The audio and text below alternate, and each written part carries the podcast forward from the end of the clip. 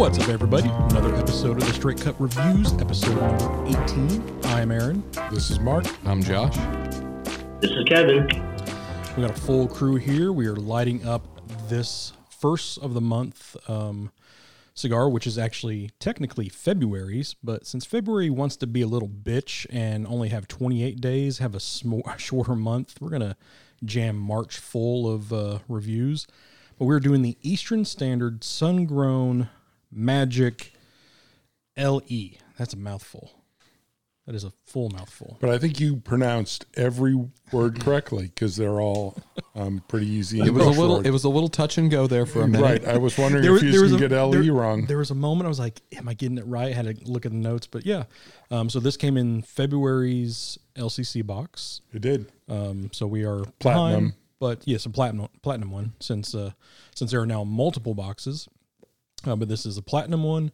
I've never had this one before. Has anybody else? No. I've had the Eastern Standard Sun Grown before, but never this size. Yeah, I've never had this size. I've never had the magic. Yeah. Whoa, it's magic. Oh, God. But yeah, we just lit them up and everything. So before we went on, Kevin, you were talking about the cold draw. So what were you getting off that? Oh, it was creamy for me. It was like a nice bowl of oatmeal or something, or with a little cedar taste to it. How about you guys? So I did get a nice little sweetness off that first cold draw. Really, really liked it.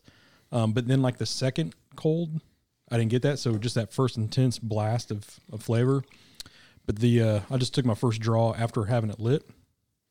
It's got some nice funk to it. I like that. And it's an interesting blend. We'll get into that later on. Yeah, I'm having to think about this one because it's nothing just glaring at me in the face. I get the funkiness. Mm-hmm. I get a good bit of creaminess from it, just a sun-grown wrapper. A little twinge of spice, but nothing major. But I mean, strength-wise, mild to medium at best. And then body, probably a straight medium-bodied. So on the paper it says full. So if it says full on the sheet, it's going to have to ramp up significantly for it to be full body. Yeah. I mean, really, it's going to have to be some major transitions here. But you know, it's a Churchill. It's not outside of possibility. Yeah, it's somewhere between a Churchill and a Lancero because it's not. To be honest with you, it doesn't have the ring gauge to be a Churchill. It's got to be about a 44 ring gauge, maybe a 44. It's a 46, 7.5 by 42. Yeah. The smallest you're going to see Churchill's like 48. Yeah. So this is somewhere between a Lancero and a Churchill. Yeah. Panatella would be a lot closer, I think. It's really, I mean, it is. I mean, we all described this as a Lancero originally. It's too big girth, of a ring gauge to be a Lancero. It's got some girth to it, but all the websites I saw had it labeled as a Lancero. So I'll call it a Lancero for the rest of the night. But yeah, so Mark, we haven't got your take on it yet. I mean, I'm getting the funk for sure. You can't stop the funk. Can't stop the funk. Getting a little creaminess. I'm not getting the spice at this point. It's got a nice flavor profile. It is medium. I'm getting medium on both sides at this. It's certainly not full. I'm not getting mild though. It's got a nice start. I've had to relight it 3 times to really get it going. I'm hoping I'm not going to have burn issues. But it's got a nice start. Yeah. It's a very pleasant cigar. It's double banded, my favorite. And the main band, which is a pretty classic band with a, oval major label on it with Eastern Standard Sun Grown on it, and then a picture of a interesting man with a big beard and a beautiful head of hair on him. Clearly an elderly man with white hair, which is a nice picture, like a fisherman of some type, maybe is Nordic. Is that fisherman. Somebody? I didn't know. I don't know. So clearly, I mean, it's somebody. But is it like a somebody famous? Is it a drawing or is it? Let me look that up. Yeah. Because I know like Steve has like this giant picture at his house. I have the Long Live the King, the one with like the boy with the half crown over his eyes. I have that one framed in my house. And then the smaller label, which is closer to the foot, has a old school big wheel bicycle on it with a guy. Looks like riding it with a, and I can't really tell what he's doing. He's got like a gun because I have that shirt. Okay, yeah, he's got a gun. He appears to be smoking as well. Yeah. He's smoking a pipe, maybe. He got one leg up. One leg up, which is next level complexity. It's so clearly an early X gamer.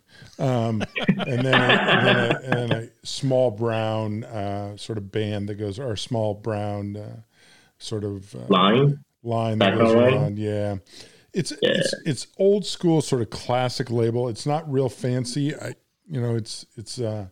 It does go well with the cigar. It's nice. My initial burn is sort of flaking a little bit. I'm going to tap off because otherwise I'm going to end up wearing that. Yeah. All right. So the band of the Eastern Standard features a mystery image of a man drawn by Miami-based street artist Evolka One. All the artwork on Caldwell Cigars is developed by him. So it is. It's well done. It's a nice picture. So it's not anybody. It's just a. Evolka does a good job.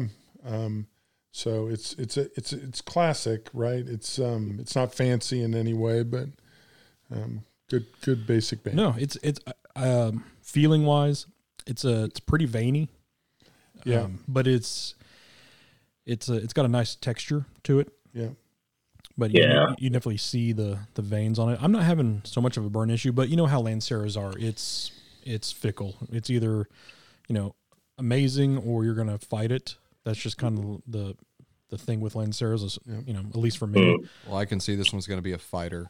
I mean, really, keeping it lit and getting it to burn straight. I mean, that's probably. I'm already seeing burn issues, and I can tell I'm going to have to keep this thing going pretty heavily in order for it to burn properly. Yeah, I mean, I think that's why. I love Lanceros. It's probably my favorite Vitola size, and I do too. I mean, some people don't because it's you have to work it. It's not one where you can just like sit back with a Toro or whatever. But to me, it's kind of, I don't know, it's part of the ritual, I guess, of enjoying a Lancero. You have to. It's kind of like dealing with a pipe. I can get a pipe lit the first time, but man, I have fucking issues keeping the pipe lit without tampering it down and relighting and stuff like that. But there's some old school pipe guys that can like pack a bowl and they're good. Fucking good for like an hour and a half. And I can't do that. But Lanceros, I've always liked that challenge, I guess, of keeping it going. Mm. So, I don't know. I kind of disagree. Like my burn is perfect. The ash is straight, stacking dimes or, yeah, it's fine. Dime size, basically. Yours and mine are about the same. We're both good with ours. Oh, and I also want to be full disclosure. The test results say it's negative, but I truly believe I got hit with COVID about 2.5 weeks ago. I lost my sense of taste and smell. Oh, really? Yeah, but I'm getting them back slowly but surely. I could taste almost all the flavors, just not in the nasal passage. But smoking wise, I'm good. Well, start off. I'm glad you're feeling better. Yeah. Thank you. So what are we pairing with this cigar tonight, gentlemen? So I am going with just straight Guinness Draft. Thanks to you. You picked some up for me. What are y'all having? We are having a little Rocktown Bourbon Cream, courtesy of Josh. Yeah, just ran across the street after us talking about liquor for the first 20 minutes we were here, and I'm like, okay, I need a drink now. And we had nothing that sounded good in the shop. So we've got a tall boy of Foster's, which I don't know where that came from. I don't know who drinks Foster's in this shop. And then there was a red mountain or red Gatorade. Yep. And that's Jeff's. That's Jeff's. And the green tea is mine. I know that. And then there's 3 bottles of rum back there from Frank. Yeah.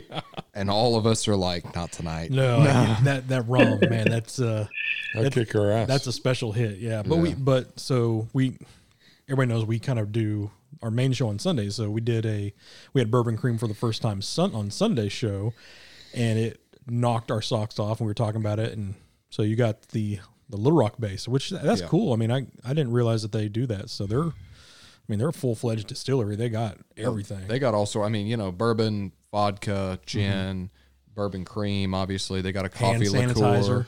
Hand sanitizer. They've got bottled cocktails. It's called Rocktown Distillery out of Little Rock. And they do good stuff. Oh, I mean, the bottle was like $23 or something. I like their vodka. Geez, I mean, vodka's vodka.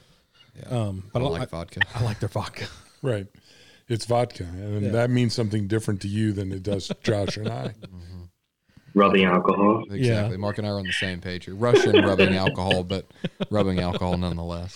Oh, I got to tell you straight up, like actual Russian vodka is sweet.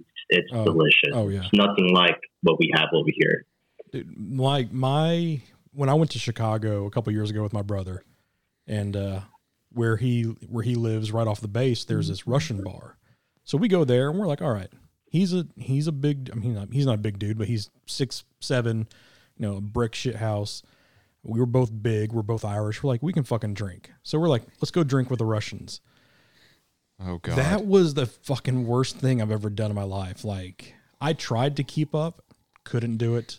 And we were just doing Tito's and tonic all night long. Like just, I had a tap. I was like, I can't do it. Y'all are, you're definitely better than me. Well, good to know your limit. Mm-hmm. You're living there, your 20s again. Yeah. How long ago was that, Aaron? Oh, it was like 2-3 years ago. Yeah, a couple of years ago. Yeah. Well, just want to join in. I'm actually pairing it with the last bit of my Balvenie double with 12 years and a little bit of a vanilla Coke. Nice. Yeah. Fancy. Thank you.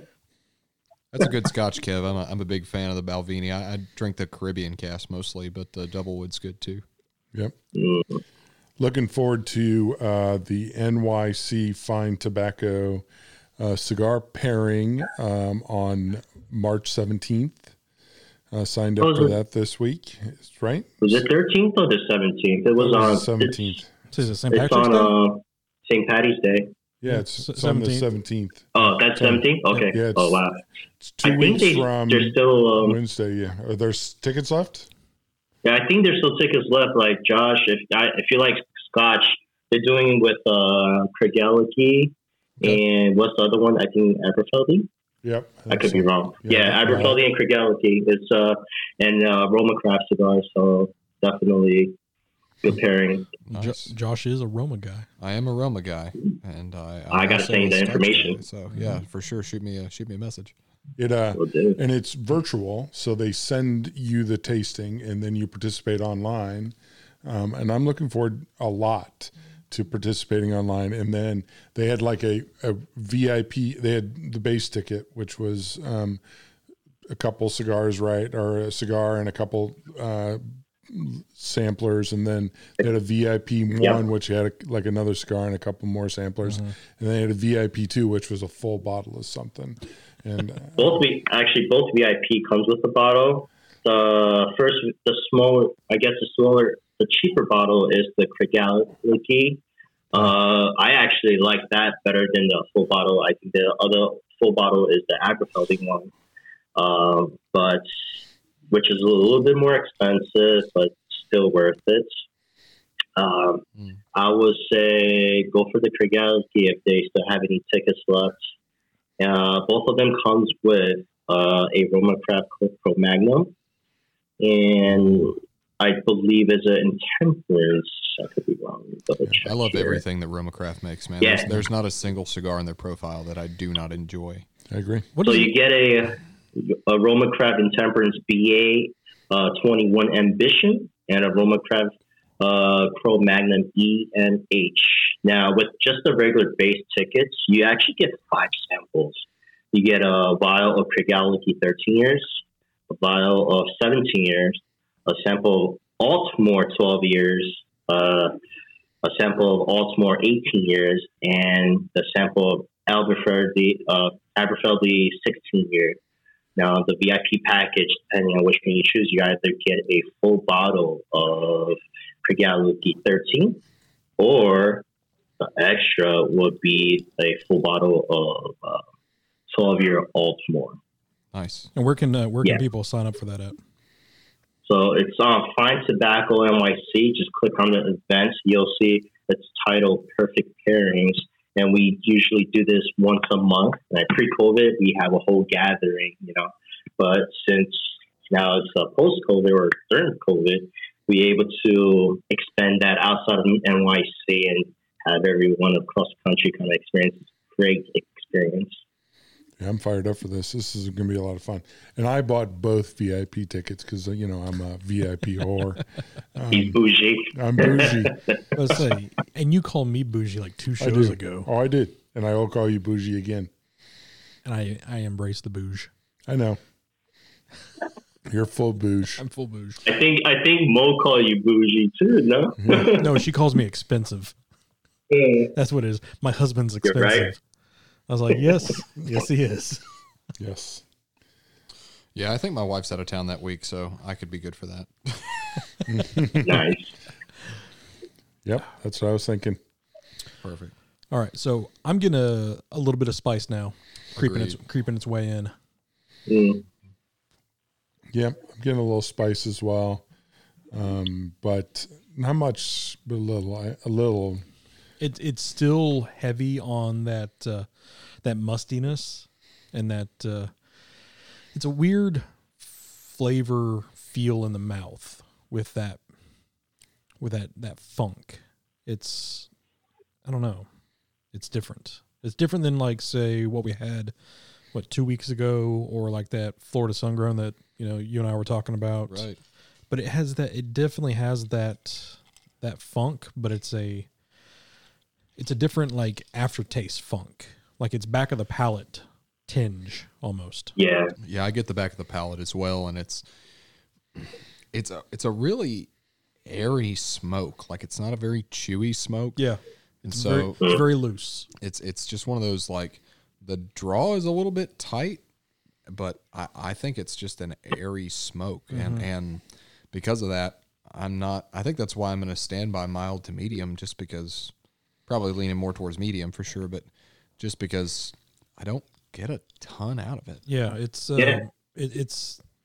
it's not a luscious smoke. It's a very, like, it feels like you take in a draw and you got a lot of like extra space in your mouth. You have to work for it. Yeah, you do have to work for it. And I'll admit, I've smoked the Alma Fuerte Colorado Claro Sixto today and the new Davidoff Winston Churchill limited edition 21. The 2021 today. Nice. I smoked that with Garrett earlier. How is that? Because I got one yesterday. I haven't smoked it yet. It's unfreaking believably good. Right. Holy cow, it's good. And then I smoked an Escurio after that. So I've smoked a few cigars today. I started off light. I started with an Atabay. That's all I on the way up here. Lit one up. Atabay in the truck. I mean, nice. Got the eye roll from Mo. But dude, that Davidoff limited is holy cow. You got to have some of that in your life, man. Joe bought a freaking box of them. Like, so they're so good. Brandon was like, "Hey, we just got these in here. Have this one." I'm like, "Okay, dude, it's so good. Oh, it's fantastic." It's better than the late hour for me, which is saying something because I love late hour. And Mark, I know you're a big late hour fan too. Dude, it takes it up a notch. See, and B is not a late hour guy. He's not a late hour guy, no. Oh, wow. You'll probably really like it, though, because the initial light on that thing, and I know we're not reviewing that cigar, but the initial light on that thing, like the first inch is spicy. Right. It's not birthday blend spicy, but again, that doesn't count. Yeah, that's because nobody smokes Carolina Reaper straight out of the freaking pod. The chocolate blute. Oh. Jeez. All right. We're at 20 minutes. Let's take a pause for a little bit and smoke through this, and we will we'll be back.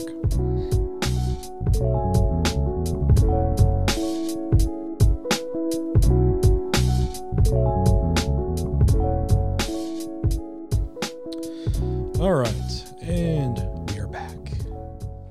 So I think I will speak for us all.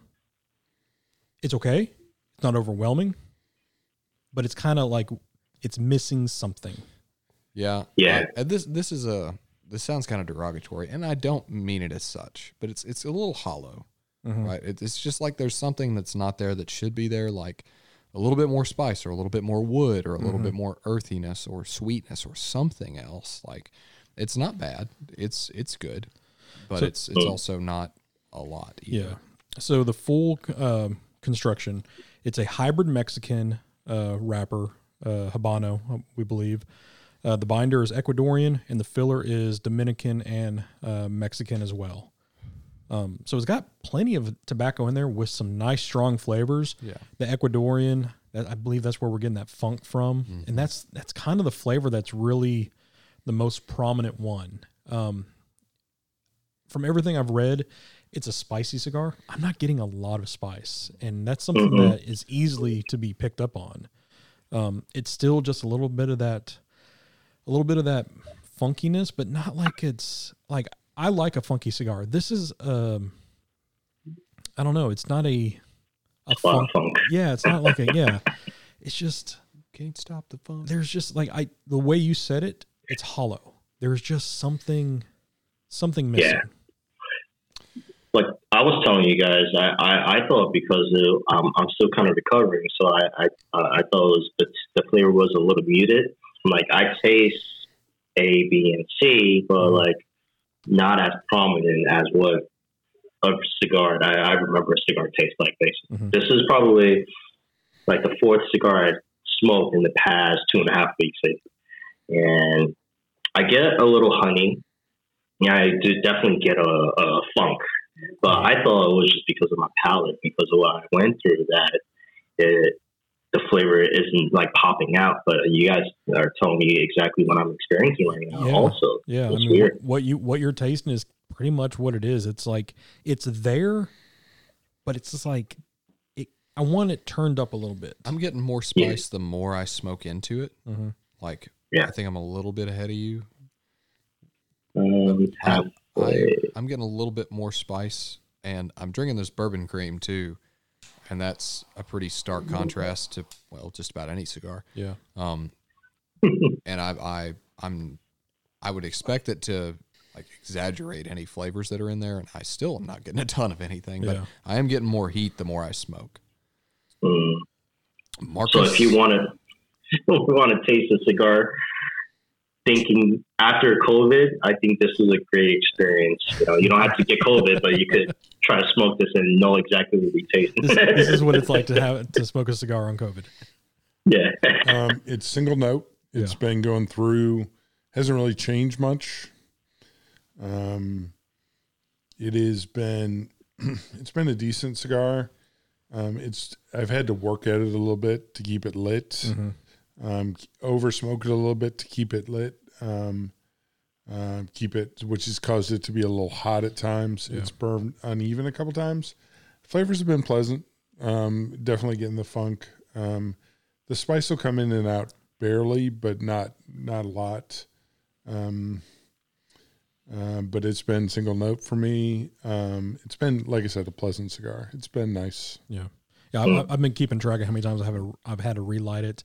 I'm on 3 right now, and that's just one of those things we were talking about beforehand. With Lanceros, you got to baby it. You got to fight it sometimes.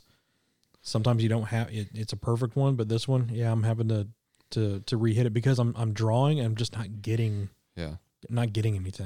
Yeah, yeah. The smoke is thin, probably the right word, mm-hmm. So I've started to over smoke it a little bit, which I'm wondering if it's causing it to be hot, which I think it is. It's also burning down one side, which is suboptimal. Starting to canoe. Your ash is blowing out like mine is too, isn't it, Mark? Yeah, mine ash has done that a couple times. So I will say mine hasn't done that at all. It still is solid. I haven't like trumpeted the outside. What about you? Same. Yeah. So you and I are about the same on that. I actually didn't even need to relight this. I talked a little bit more on this episode than previous, but I do notice that if you held onto the wrapper a little bit longer, you feel the oil coming out of it. So it is a little bit on the moist side compared to some of the other cigars, which is a little bit drier. I think that kind of contribute a lot to the burn. So I wonder if we dry boxed it, we'd had a slightly different experience. So I will say I just opened my box like right before we started recording. So I haven't even broke the seal on it yet, and until just an hour and a half ago.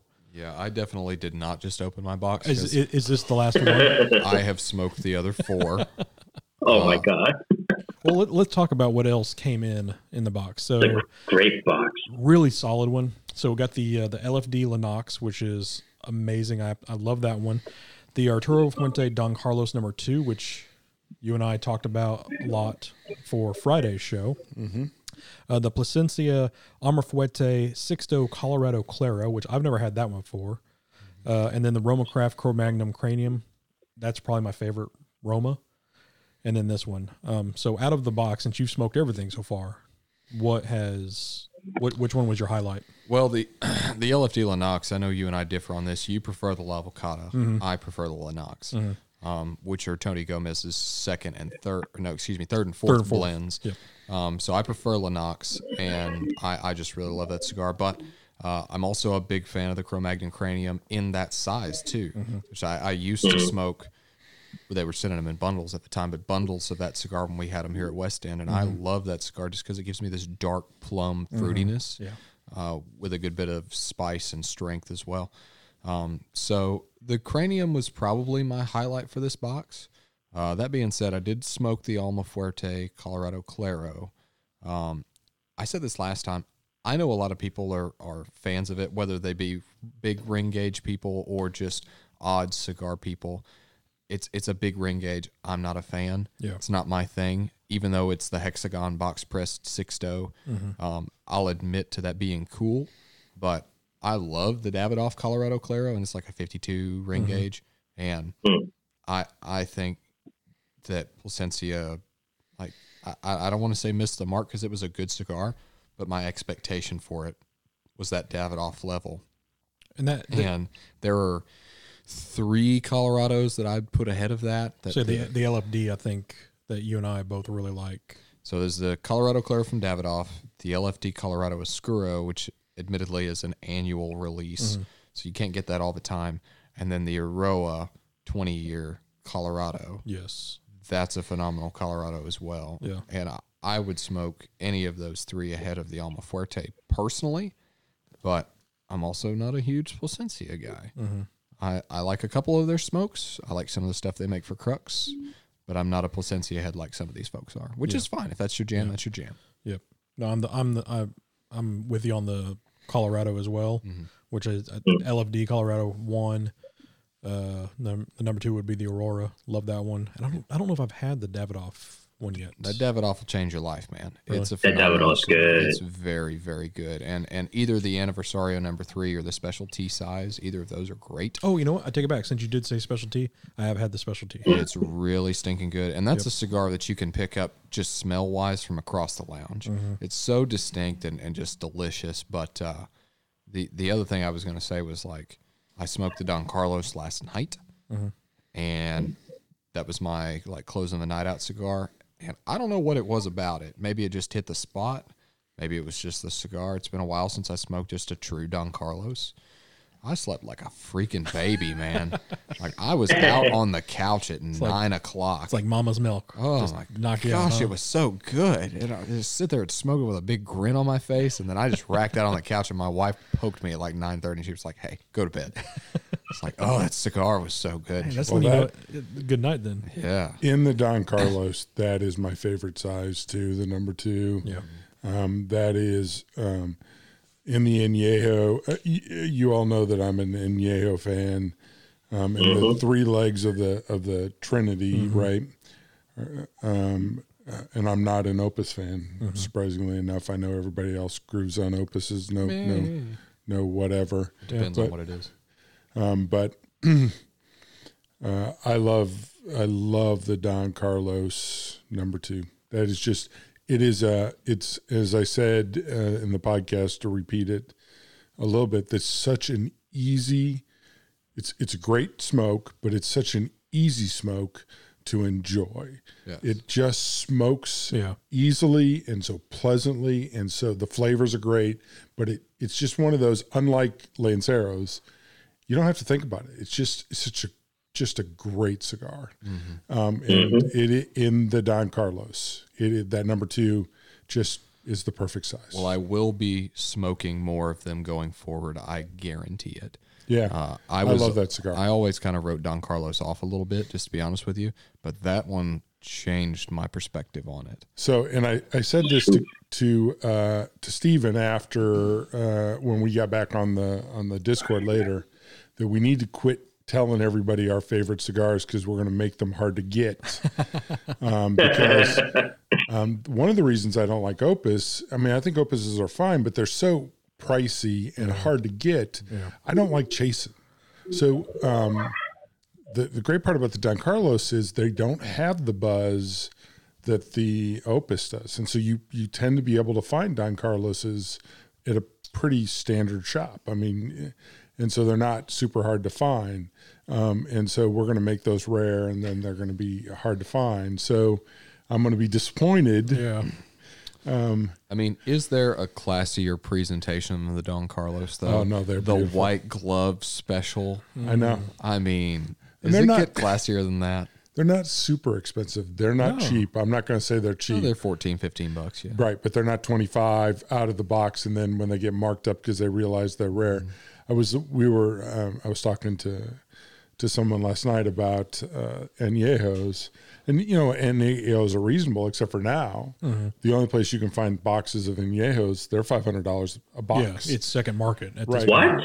$500 a box is the only place they're available, right? Yeah. Normally 230, right? 250. Yeah. There are still Añejo 888s in Conway. Yeah, I know. Didn't realize that. Yes, sir. Me and Joe were talking about it today. We're making a trade of my Añejo 7s, yeah, for some 888s. Yeah, yeah. I'm an Añejo 60 man. That's my go-to. I found a 5.5 that has seriously got to be 7 or 8 years old. Jeez. Because it's such the old version of the band. Yeah. I was looking at it going, this has got to be a 5.5, because it, you know, we're debating the difference between the 7.7 and the 5.5, and the difference is box press, right? Yeah. 7.7 is box press. The 5.5 is not. It's a more traditional torpedo shape. And so I'm sitting there thinking, is this just a 7.7 that is now gone back into round because it was stored loosely? It's gone back out. Right. The band's just holding on for dear life. But it was next to 7.7s that had kept the shape. So, I mean, the only way to know is when you smoke it, and if it smokes like shit, then you know it's a shark. Right. Exactly. So, well, 7.7 is the shark size, right? Yeah. Okay. Yeah, I was looking at it. So, yeah, it was fun. Jeremy and I were going back and forth on that last night. So. All right, Mark, why don't you start us off with another round of My Opinion is Fact. Okay. So we were talking about this. We were laughing last night about this. I'm not a huge comedian guy like you are, but here's mine. The comedians of the 60s, 70s, and 80s are 100 times funnier than the comedians since. Like, give us some examples. Richard Pryor, okay. George Carlin, okay. Red Fox, Eddie Murphy from the 80s. Eddie Murphy's on the Edge. Jerry Clower. But the comedians of that generation were funnier, had a better sense of humor than the comedians now. I guess Jerry Clower was before the 60s, wasn't he? He was. Yeah. Do you think that is because they were funnier? Well, because they didn't skirt. Well, they like today's comedians. They will say just whatever. Yeah. But at the same time, George Carlin, his 7 words you can't say on TV is one of the greatest bits. Richard Pryor was pretty vulgar. So last weekend, Richard Pryor, after he set himself on fire, I believe smoking crack cocaine. Seriously, Seriously, went on stage. Remember this bit. So you know, and then lit 2 or 3 matches on fire, and then lit them, and then on fire. He goes, "What is that?" And said, "That's Richard Pryor running across his backyard." That right there, self-depreciation. I mean, just the sense of humor. And George Carlin, I know the 7 words is funny, mm-hmm. and his baseball thing going home and all that's funny. The bit he had about the cat running into the glass door, mm-hmm. where he goes on for 15 minutes, is such observational humor. You know, Jerry Seinfeld, everybody goes, "Oh, he's such an observational guy." I mean, Carlin blows him away. Because I mean, I'm not saying Seinfeld's not funny, but he's like a magnitude less funny than George Carlin is. I love Chappelle, man. Those guys are okay, but they're just, compared to the comedians of the 70s and 80s, I mean, you look at those original comedians, they're 100 times more funny. Oh, Stephen Wright's straight up my alley, man. And Stephen Wright's from the 80s. So I'm a fan of Stephen Wright. The yelling gets a little much, but Stephen Wright, Mitch Hedberg. Hedberg's a great example of somebody who was just totally hilarious. My all-time favorite joke is from Mitch Hedberg. It's like, it's a good thing they didn't use the other term for cheese grater, sponge ruiner. I mean, it's just like he died before Twitter came out. Oh, and he would have been absolutely perfect for Twitter. Just those little one-liner quips. Just like, there's somebody who runs a Mitch Hedberg page that just uses his old material. Yeah, but like it's just, I mean, now today's comedians are good. I've gone and seen Tom Segura, seen Sebastian Maniscalco, seen, you know, I was supposed to go see Bert Kreischer last year, but that got canceled. Bert Kreischer is hilarious. But like, I like your era of comedians. I watched Raw and Delirious for the first time. Mm. It wasn't really funny. It was just like, it was like Eddie Murphy was it was more or less like, that was big because he was known as the SNL character and being like good and stuff like that. So he was so far out on left field.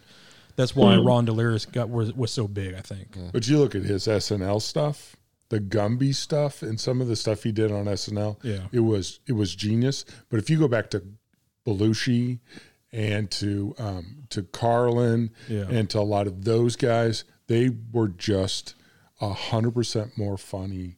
And I'm not saying that the new guys aren't funny, but I'm just saying, when you talk about the level of comedic genius, they are just a whole level higher. Yeah. And so my opinion is fact. Okay. Actually, I agree with that, but that also has to do a lot with the audience as well. Like, you can't have some of the bits that Carlin did or Richard Pryor did, like nowadays, you know, like everyone's like PG, you know. Yeah. Not PG, PC. Right? Everything's that has to be PC. So like, we're different, like, so that they have to be different. Oh yeah, that could be. Hell, do you remember? I fell down a YouTube rabbit hole the other day watching old Gallagher stuff. Oh, Gallagher was one of the great physical comics of all time. I mean, he was one of the OG prop comics. Yeah, I mean, it's just the Sledge-o-matic. Yep. I mean, yeah. All right, I'll take that. I halfway agree. Because my opinion is fact. Yeah. All right, Josh. My opinion is fact. People who wear, specifically men who wear Crocs, recognize that it is the best form of birth control.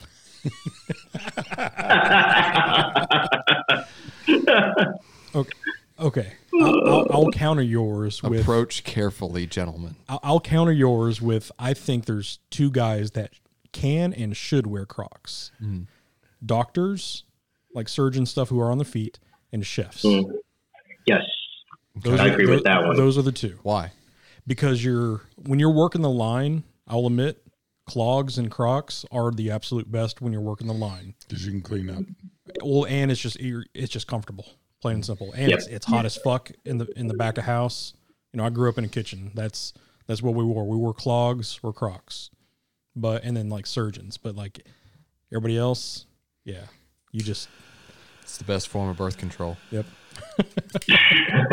Regularly wear them around the house. And that's why you have no kids. That's why I have no kids. It's effective, gentlemen. It does its job. And it's also a very tactical decision. It's a tactical and practical decision. Now, when you go, do you go the heel support in the front or in the back? Oh, no, I'm heel support in the back, baby. Oh, so they ain't coming off, huh? They ain't coming off. You can't kick and... No, man. Uh-uh. And it just brings an added layer. It's just an added layer. These babies are staying on. Yeah, man. You can't rip these jokers off my feet. Socks, no socks. No socks. Ugh, gross. No socks. And I think feet are gross too, but like just socks with Crocs. It's one of those things where, okay, yeah, it looks kind of weird, but to me it just feels weirder. Like I feel like that's a shoe that's made to not be worn with socks. And I know they made socks for them, like specifically for them, so they line up with the holes.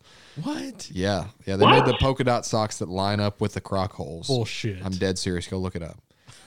It's a real thing. Okay. Dude, like I couldn't make that shit up on the fly. Like, that's a real thing. Like I'm not just imagining that. Like, and if that's actually not a thing, I'm gonna start making it a thing because I'm gonna make $1 million off that idea. Are Crocs still big? Like in the wild? I guess. To Academy, man. There's a whole wall of them. Mm-hmm. But I'm dead serious, and they're like $40 a pair. Are the same people that are buying those the same dads that buy that specific New Balance shoe, the dad shoe? Oh, the all black New Balance shoe, all white. Yeah, exactly. Yeah, the work dad shoe. Yeah, my dad wears those actually. So my brother's having his first kid next, I guess this month, due in a couple weeks. I'm going to get him a pair of those shoes. Just be like, all right, here you go. This is for the record. Yours. I love New Balance shoes, but I won't ever wear the white. No, if you have large, wide feet, the only shoes you can get are New Balance that are any good. But yeah, I'm not buying the white ones. Obviously, I got a buddy of mine. He's a size 15. There's not a lot of selection for a size 15. I am a size 16-4E. Trust me. Damn. New Balance. You even have to check. Tell me what shoes you make in my size. New Balance, you have to ask. Well, it's a good thing we have a New Balance store here. We do. But you go in and you tell me, what shoes do you make in my size? You're wearing New Balance now. Yes, I am. No, that's all I have. Those aren't shoes, man. Those aren't feet. Those are boat paddles. Canoes. Okay, yeah, dude. Like, I could paddle up river with that. Yeah, no, you have to go in and ask. As a matter of fact, my doctor said, I will write you a note for work to tell them that you have to wear tennis shoes to work if they hassle you. Because I have a lot of trouble. I haven't told this part of the Vegas story. That's a whole cow for if you had leather shoes. But I was having foot problems at the Vegas thing. When I came back about two months later, they almost had to take off a couple of my toes from an injury I sustained at Vegas. I remember that. Yeah. Yeah. Because I had messed up my ankle actually on Friday night, and then when I dove under the bleachers. And then when you went running. When I went running and all that stuff caused some more damage to my ankles and toes. Yep. There you go. Do you like just wrap a shirt around your foot, just acting like a sock then? Yes. No, they make socks in my size. Not New Balance. But you have to be careful. Mark buys small shirts for socks. Yeah. No, they make socks in my size. Sockses. That's funny. You have to. It's one of those ones like, damn, I wish I thought of that. Yeah. Yeah. That was, wow. That was funny on Kevin's part. That's incredible. All right, Kevin, what is your opinion that is fact? All right. I'm going to get a lot of heat from Italians, but. Oh my God. Yes, you are. I don't know what you're going to say, but yes, you are. My opinions are facts. Since tomatoes are a fruit, Ketchup is a smoothie. I'm not going to argue that necessarily. I would go with that. Kind of. Does that apply to marinara as well? I would go like ketchup is more like a jam or jelly. Jam. Okay. Yeah, that's made it better. I see marinara as being fruit topping. Yeah, a fruit I see a lot of a smoothie. I just see a lot of Italian grandmothers like flipping in their graves right now. Yes, they're hunting you down. So knowledge is knowing tomato is a fruit. Wisdom is knowing not to put it in a fruit salad. Mm. Yeah, Kevin, you made a bad call there, man. You realize you live in New York City, right? Yeah. You can't find me. Not only are they going to hunt you down, they've got proximity, brother. Yeah, they do. All right. Mine is going to be, some people are definitely going to disagree with me. My opinion, that is fact. Unless you are directly from a certain city, you cannot be a fan of that sports team. Ooh. I'm from KC, so I am a Jayhawk, Chiefs, Royal, Sporting KC fan. I don't live there anymore, but I'm from there, was raised there. So I'm a fan of that. So wait a minute. Mark is a fan of Alabama. How is your connection to Alabama? So I grew up in the middle. So I am an Illinois State college football fan. What do you mean in the middle? I grew up in the middle of Illinois, so I'm an Illinois State Redbird fan. Uh-huh. I'm not a Big Ten football fan. So if I'm not a Big Ten, so I have to be a University of Illinois fan. Because Illinois State doesn't play major college football. I have to pick a Division I football program from people around me. I don't like the University of Illinois. They're arch enemies of my main college. So you root for Alabama to watch them pound. Well, I mean, so I was unaffiliated at the Division I level. Gotcha. So here's the way I came to this rationale. Right. There's a lot of Dallas Cowboy fans here. Okay, I'll get that. Arkansas doesn't have a pro team that is the closest NFL team. That was arguably the closest. Mm. But there's also a lot of Steelers fans here that are not from Pittsburgh. Sure. So those bandwagoners jumped on the train either in the 70s during the Steel Curtain era, or their parents did, and now they're just like. So I guess KC's about as close as Dallas is to 5 hours to KC and 4 to Dallas. It's about 4.5 to Dallas, right at 6 from Little Rock to KC. Okay, and then New Orleans even further than that. Yeah. So, I mean that checks out. But my curiosity is, I live in Little Rock. Mm-hmm. I'm from South Arkansas, so the closest major college team to me is Fayetteville, University of Arkansas. Mm-hmm. But I live in Little Rock, so I don't have to root for UALR. So but I can be an Arkansas Razorback fan even though I don't live in Fayetteville. But you're from Arkansas. Arkansas is the biggest state college in Arkansas. Now it's gonna be kind of like if you're in Kansas. What if K-State and KU? So my situation is, what if UALR and University of Arkansas were a rivalry? There was competitiveness between them. There was bad blood between them. So I could not pull for the University of Illinois. I have to go to the next big university. Then what I'd say, since you are a transplant to Arkansas. I'd have to be a University of Arkansas. I wasn't when I picked the University of Alabama. So I'd have to move somewhere to become a fan. So Little Rock people, if UALR played University of Arkansas in basketball, whatever. If you're from Little Rock, UALR is your team. U of A is Fayetteville's Northwestern's team. Yep. But you're from that city, so that is your team. So understand that my college team is Illinois State. Mm-hmm. Mm-hmm. So when I talk about my college team, it's Illinois State. I mean, and what got me thinking about it too was like, I know why you're not a Cubs fan, why you're a Cardinals fan, because your favorite Cubs player switched to the Cardinals. But I grew up in the middle of the state. Yeah, so you grew up like So I actually if you grew up in the tank close and you got to choose which left or right. Right. Yeah, but you can't also. People in Central Illinois are loving the taint description, but yes. But I grew up equally. I'm also a White Sox fan for the record. Right. So I mean, I also have a Chicago baseball team. So you're okay with people in Arkansas being Cowboys fans. Yes, because that is the closest proximity. Right, but you're not okay with people in Arkansas who are not from Pittsburgh being Steelers fans. Yes. So it makes sense for Dan, because he's from there. Dan is from there. Big Dog is not.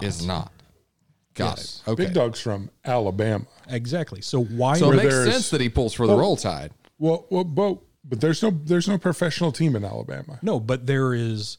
But you got to think of when he was young. What team was around him that was closer than Pittsburgh? Saints? No. Yeah. New Orleans is closer than Pittsburgh. to Alabama. You know, if you're going as the crow flies, yeah, it's going to be Alabama. It's going to be maybe even Miami. Fix it, say the Gators. Miami, maybe. Not Pittsburgh.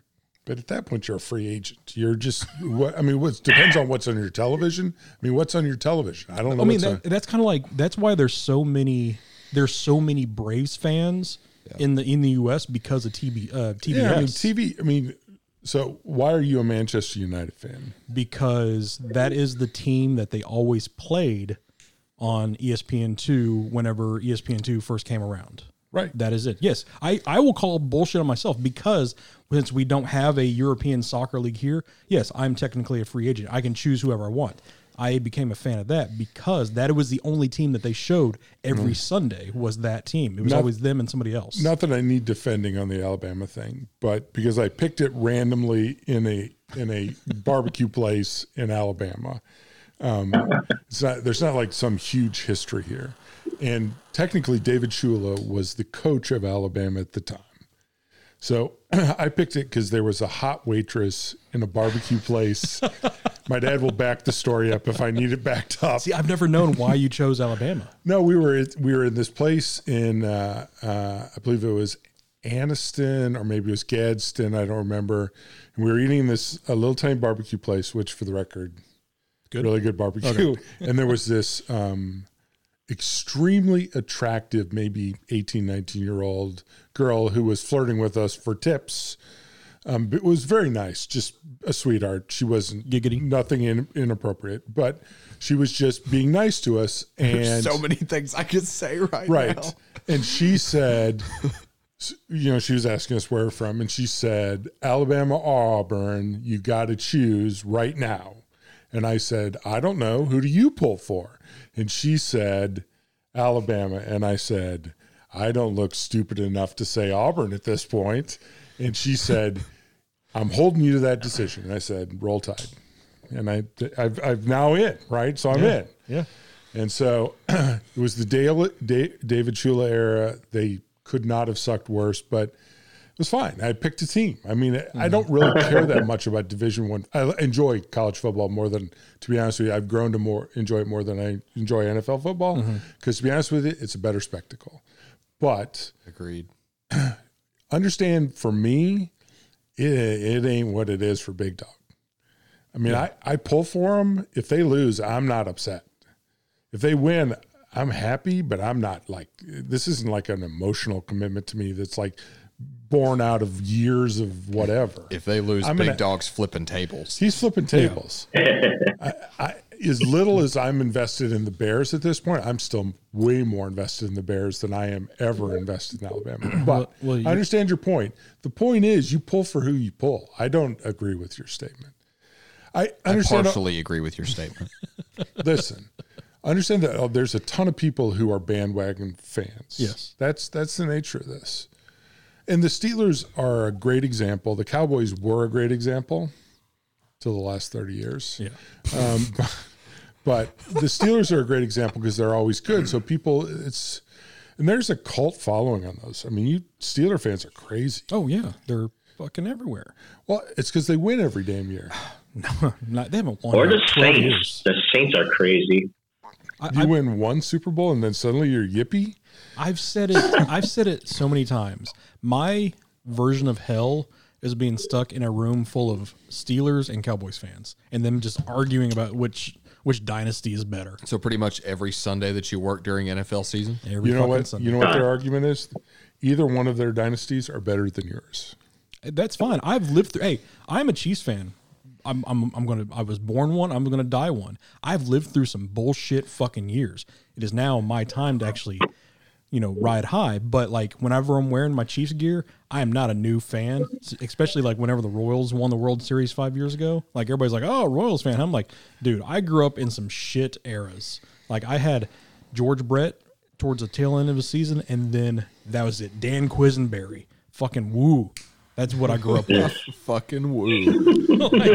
like I've paid my fucking dues. So, but that is my opinion. Okay.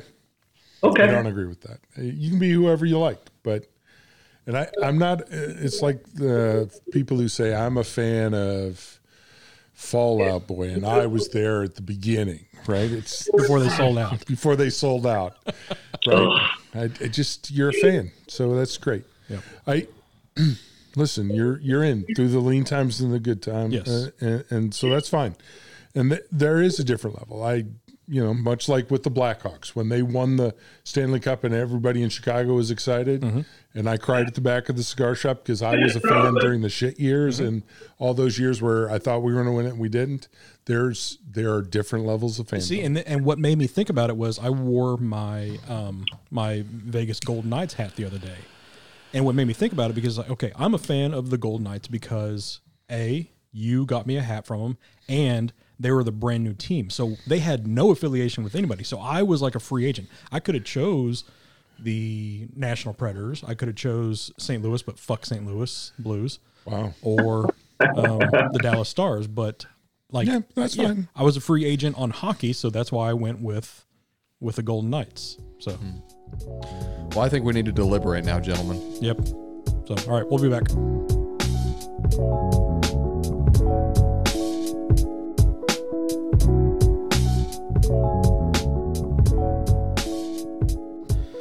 All right, we are back after a nice fun talk. Man, I wish good talk. I wish people could hear good talk, Russ. Our off the after hour. Wow. Our off the air conversations. No, you don't. No, Aaron should not have to hear that. Unashamed. Aaron is unashamed. I'm unashamed. I started it this time. You did. Dude. So to give everybody a hint, maybe I don't know. I would like to. Maybe I can turn that into a show one day. But what it is, I worked at a tattoo shop for 9 years. Yeah, I've seen some shit. You have, yeah. I've done some shit, piercing-wise, stuff like that. So you're going to have to do like a off-air rated R. God, no, R. Our normal shows are R. Okay, rated Z. This is Z. Freaking zombie. Like not on Spotify or whatever else. If we ever do Patreons, if you're interested and you ever meet Aaron live, just ask him about some of the funky stuff he's done at the tattoo shop. Mm-hmm. He loves telling the story. Yeah. I am unabashed. I have no shame, but also I end that with a caveat. I am a professional.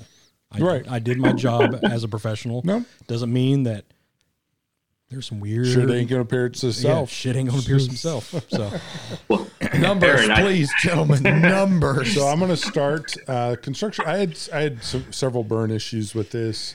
It smoked okay. The smoke was thin. But I had several burn issues. Yeah. So I'm going 3.2, 3.2. 3.2. Gosh. Aaron checked to make sure I didn't change my answer. I said 3, right? You said straight 3. Okay, I'm just making sure that I'm not getting mixed up. Yeah. Yeah, no, I can't, like 3 is fair, to be honest with you, but mine's conveniently sitting in the ashtray now. I've had to relight it a ton of times. I had a bunch of ash issues, it wasn't bad construction per se. Like the cigar didn't explode on me or anything like that. But man, it was a lot of work. You and I are the same. I'm at 3 also. Yeah. It's just what you get with a Lancero sometimes. Jeff, just what you get.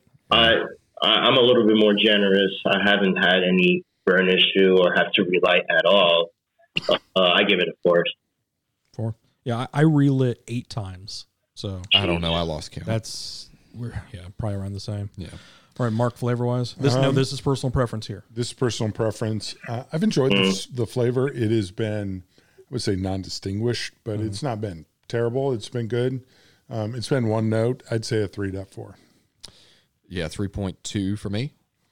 I'm pretty much in the same vein as Mark. Not a ton going on with this thing. Yeah. Pretty singular, and it got a little spicier towards the end there, but, I mean, really, they say the thing is full-bodied. I would heavily disagree with that. I'm saying it's like mild to medium, leaning more towards medium, but nothing more than an even medium. Yeah, medium minus is my description. There you go. Yeah, perfect. I'm going a straight 3 as well. Yeah. It was okay. I wish the smoke was thicker. I wish the flavor was a little more complex. Again, I don't think it's a full. I go. If it's a 3-core at most, that's going to be outrageous. I'd go straight medium. It was good, and you get I don't want to say it was good. Is good or what's better, good or okay? okay. It's okay. About, it's okay. It's yeah. okay. Yeah. So it's not like a good would be a 4. Yeah. So a 3 isn't okay. Yeah. It's not for $13. I might try it again. But it was okay. If we're doing the ride or fly scale for me, this one's fly. Yeah. All right, Kevin. Yeah. I'm also a 3-2, kind of just echoing what you guys said. It's not a full at all, but it's something I'll smoke if I'm like cutting grass, you know, not really paying attention to it. But also, I am interested in trying dry boxing this before lighting it up again. Yeah, I don't know. Was the conversation off air that I said the wrapper is a little bit on the moist. Yeah, that was on, and I, you know what, I will agree with that. I would let this sit for a while by itself. It might totally change the way it burns, so that would go up. But I don't know if that would change the flavor, and the flavor would be about damn near the same. And I think it's important, as always, for us to mention, like, you know, for cigars to be exceptional, there has to be the average, there has to be the slightly below average, and the way below average. This is not the way below average at all. This is just average. You know, average to slightly below average in what we've graded. Yeah. So yeah, this ended up at a 6.5. Yep. I mean, we'll probably have something less than that. We'll have stuff higher than that, but it's just like, you know, this is with the second one we've done with this new ranking at a 6.5. So, I mean, it is what it is. That's just, I mean, there's some people out there that's going to absolutely love this one, and kudos to you. Main caveat when it comes to cigars, smoke what you fucking like first and foremost. Right. So, but, yeah, you know, glad we smoked it. So, so we have our full show coming out Friday. We had Space Noop, or Steven as he goes by as well. His birth certificate name. Birth name. So this one is a leadership show again. Yep. We get to learn the leadership side of somebody that works for NASA. Cool. The coolest smart guy we know. Yeah, it's going to be one of the guys up there. He was fun. It was a great conversation. Steven is one of my guys, and love him to death. And he is a fascinating guy, period. Super smart guy about leadership. Tells a bunch of funny stories and a bunch of interesting stories. I think the show is killer. Yeah, I loaded the show today and just looking at the sound waves. It's a lot of him talking and a lot of us just listening and taking everything. Yeah, in. I love Steven. I mean, it's a heavy guest show where we just say, yeah, and then like agree and then throw our little caveat in there, and it's just he goes back on to like this is what we do, and so it's an interesting show, and one He's that if you like our leadership shows, it's going to be one that you're going to enjoy. He's got a great take on leadership. He's got cool NASA stories. Be sure to stay to the end when he talks about Darius Rucker, which I loved that part of the show. He is he's a fantastic guy and a great friend. So yep. So all right, well, we will see everybody on Friday. Talk to you later. Be the good. Stay sharp. Later, guys. Later.